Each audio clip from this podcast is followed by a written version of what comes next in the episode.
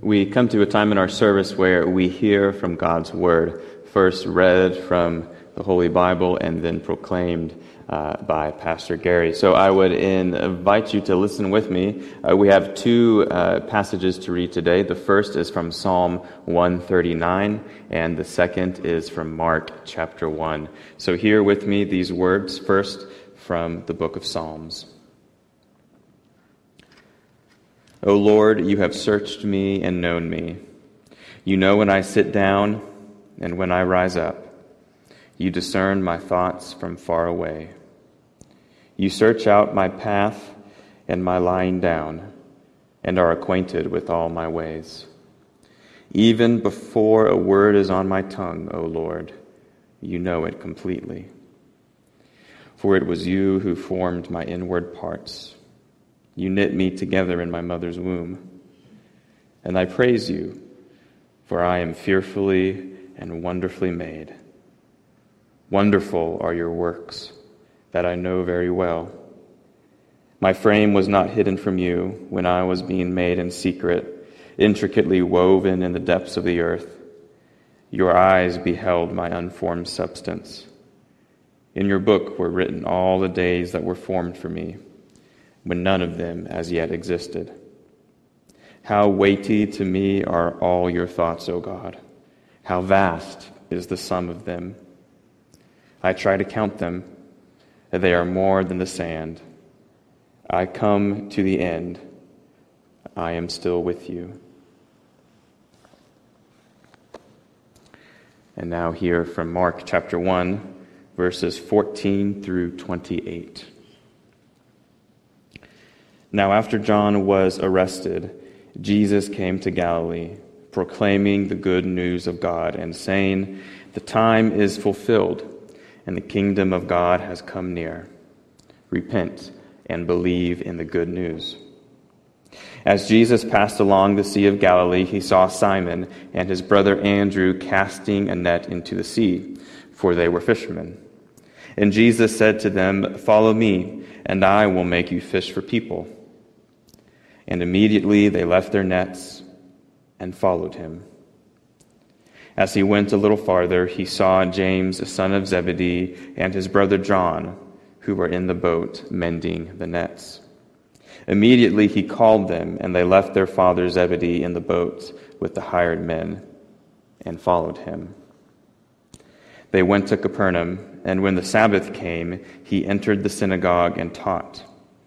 They were astounded at his teaching, for he taught them as one having authority and not as the scribes.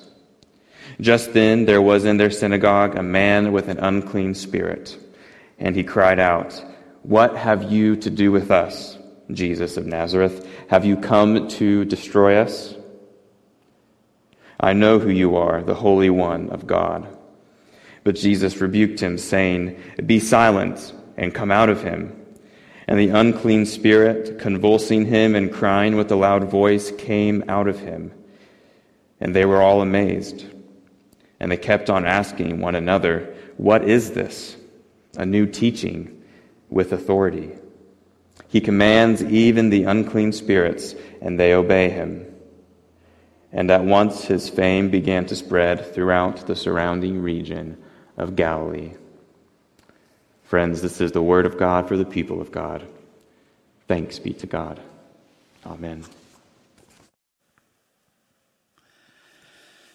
Thank you, Pastor Daniel, for reading these words from the Holy Scriptures. I just loved the opportunity to reread Psalm 139. We only read a few verses for you this morning. I encourage you to read the whole chapter. The uh, the good news that I glean from this is that uh, God knows everything about me and still loves me. How about that? They say that is the, uh, the mark of a good friend, someone who knows all about you and still likes you. That is powerful. And so when Jesus launched his ministry, as we read a, a snapshot of that from Mark chapter 1, he is uh, telling the good news of God that is coming into the world, that He is unleashing. And it's a message that God knows all about you and still loves you. And as He begins that ministry, uh, one of the things He is saying is repent and believe the good news of God. And they determined it was a, this was a new teaching. He speaks as one who has authority, uh, not like the scribes and the Pharisees. And they were amazed at the good news that he was sharing. What is this good news? In this passage from Mark, I see it as revealing a threefold a pattern of Jesus' ministry. The first one is of repentance and believing the good news. Repent. Repentance is, is saying you're sorry for the wrongs you have committed and it's turning around and going the other way. Not just saying you're sorry because you got caught, but saying you're sorry because of the, the powerful and convicting love of God in your life and believing that He has the power to lead you. Now, this comes not without cost. Here's a modern day example. Just this past Sunday, uh, a prophet and preacher, Jeremiah Johnson, uh, had uh, repented over his prophecy that President Trump would win the election and he uh, apologized publicly for having misled his people when that prophecy didn't come true. Oh, he's paid a price for that. He uh, said that over the 72 hours after he made that public apology on the day after the Capitol riots, he said, I have received multiple death threats and thousands upon thousands of emails from Christians saying the nastiest and most vulgar things I have ever heard toward my family and ministry. I have been labeled a coward, a sellout, a traitor to the Holy Spirit, and cussed out at least 500 times. And this from Jeremiah Johnson, who is one of the leading conservative evangelicals. Repentance and belief in the gospel does not come without its price. And yet, Jesus called us to, to repent of the evils that we deplore and make an about face and follow good news that is a good news of peace and reconciliation. When Jesus launched his ministry, he said, Repent and believe the good news of God. A second thing I learned from this particular passage is that uh, Jesus uh, put uh, this into motion when he called his first disciples. And we can read about that, where he called them fishermen to leave their nets and follow him that he had a good news message to share and he wanted them to be a part of that. And he said, instead of catching fish, I will put you in charge of fishing for people, that they might experience repentance and good news that is coming into the world. He told these who, willing disciples, he said, I will give you a new direction. You will care for people and their salvation and their freedom. And they were so hungry for this that they left their nets and followed him. Now, I'm sure as the picture unfolded, it was much larger than the few sentences we read about in the gospel reporting. And yet, it was a powerful time when Jesus gathered the community of folks who would help him share the good news. And the gospel, which we continue to share today, which calls us not only to repentance, but also to a ministry of peace and reconciliation. And then, as that uh, ministry begins to unfold before him, they go into a synagogue and they find a man there with an unclean spirit. And Jesus rebuked that unclean spirit and called it out of him. And that's the third thing I glean from this passage that we have read this morning. A God who, who knows all about us and cares enough to call the evil out of us and to send it packing and to give us a new direction. One of the hymns that Harry Emerson Fosdick wrote that we'll be singing in the 11 o'clock service, page 577 in the hymnals. He uh, calls us to, to save us. God save us from weak reservation, resignation to the evils we deplore. He calls us not only to repent of our evils in our lives, and to accept the good news that God has included us. But He calls us to stand against the evils that we deplore. In a couple of weeks, we will have a baptism of an infant. In all of our baptismal services, we have this as a part of the vows that we take. Do you renounce the spiritual forces of wickedness? Reject the evil powers of this world and repent of your sin? Do you accept the freedom and power God gives you to resist evil, injustice, and oppression in whatever forms they present themselves? And parents vow in behalf of their infant children, and older youth and adults take this vow themselves. They promise to stand opposed to evil in whatever forms it presents itself. And call that evil out into the light of God's good news.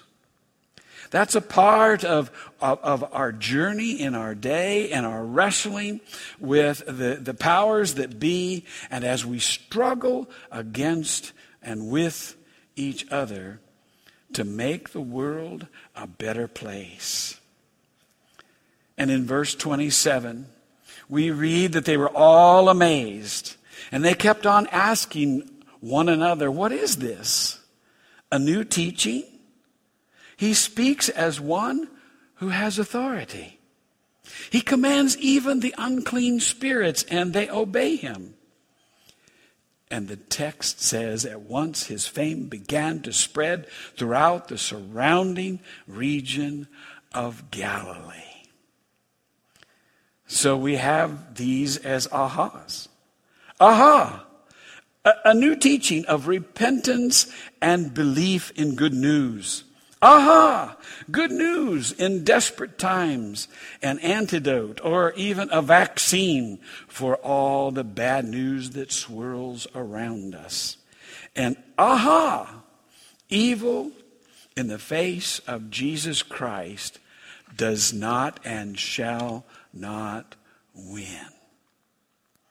And so in these days, on this Human Relations Day, which once was at, at, a different time, but when Martin Luther King Jr. Day was made into a holiday, the United Methodists uh, changed Human Relations Day and placed it on the same weekend so that we might consider how we love and serve and share the good news and stand up for peace and reconciliation and justice together. And so, in light of this gospel, in light of this good news, we have some choices to make this weekend. And the choice that I invite you to is this take a step in the right direction and do something, anything, for peace and reconciliation. There's a lot of rhetoric out there about what has gone wrong. And what we need to talk about is taking a step in the right direction and talking about repentance, obedience, and justice. Martin Luther King Jr. said it this way The time is always right to do what is right. And as we accept the invitation of our Lord to follow Him, we accept that invitation to go and share the good news in its reconciliation and in its march toward justice. In reading about this weekend, I came across a speech that uh, the late Senator Robert Kennedy uh, spoke on the day, the, the evening after Martin Luther King's assassination was one that he gave on April 4th, 1968, in Indianapolis, Indiana. And it would be a mere two months before he himself was assassinated in Los Angeles. These were dark times. And I think it's fitting for today after the deaths that occurred on January 6th at the Capitol and in, in the, the challenges that, that uh, we see and the, the potential violence that is all around, even uh, predicted for this coming week. And he spoke. I understand it was without notes. It was off the top of his head. He was improvising. And he spoke about the death of Martin Luther King Jr. that day. And in the recordings of that speech, you can hear the gasps going throughout the audience. For news didn't travel quite as fast in 1968 as it travels today. And he said that Martin Luther King died in the cause of that effort to love and to provide for justice between all human beings. In this difficult time, he said, for the United States, it's perhaps well to ask what kind of a nation we are and what direction we want to move in. In those days, the issue was race. He said, For those of you who are black, considering the evidence, evidently, is that there were white people who were responsible you can be filled with bitterness, with hatred, and a desire for revenge. We can move in that direction as a country. In greater polarization, black people against blacks and white against whites, filled with hatred toward one another. Or, he said, we can make an effort, as Martin Luther King did, to understand and to comprehend and to replace that violence, that stain of bloodshed that has spread across our land with an effort to understand, compassion, and love.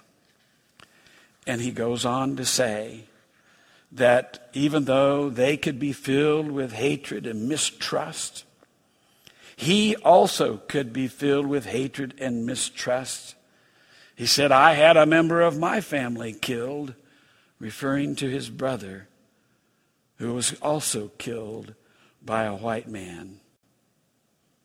Then he said, But we have to make an effort in the United States. We have to make an effort to understand, to get beyond, or go beyond these rather difficult times. What we need in the United States is not division.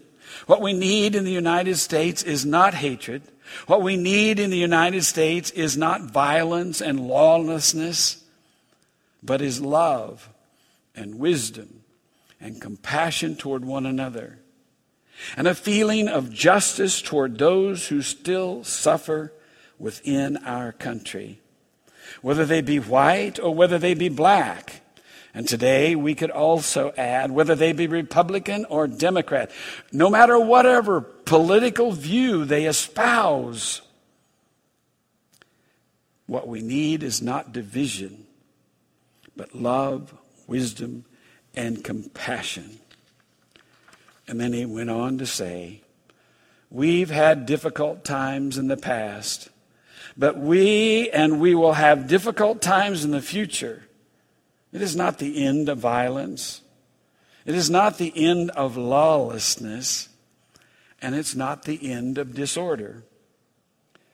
But the vast majority of white people and the vast majority of black people in this country want to live together, want to improve the quality of our life, and want justice for all human beings that abides in our land. And we could say that today we all, there are good people there are good people who want these things.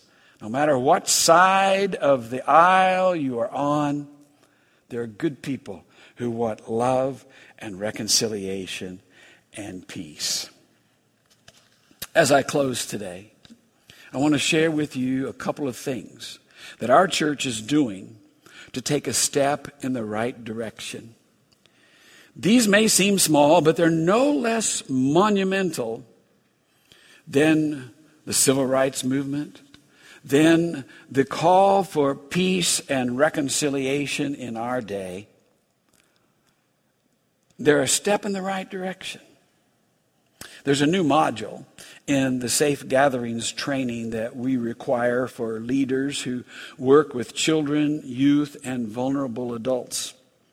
It's a new module that talks about our online ministry, since most of us have gone to doing ministry online like we've never envisioned before. And it's a module that I just viewed this past week a module for online ministry best practices. It calls for two deep leadership when working with children, youth, and vulnerable adults, even when we're online as well as when we're in person. It calls for careful respect for the ones online as well as the ones in the room. It calls us to plan safe environments for the camera to view.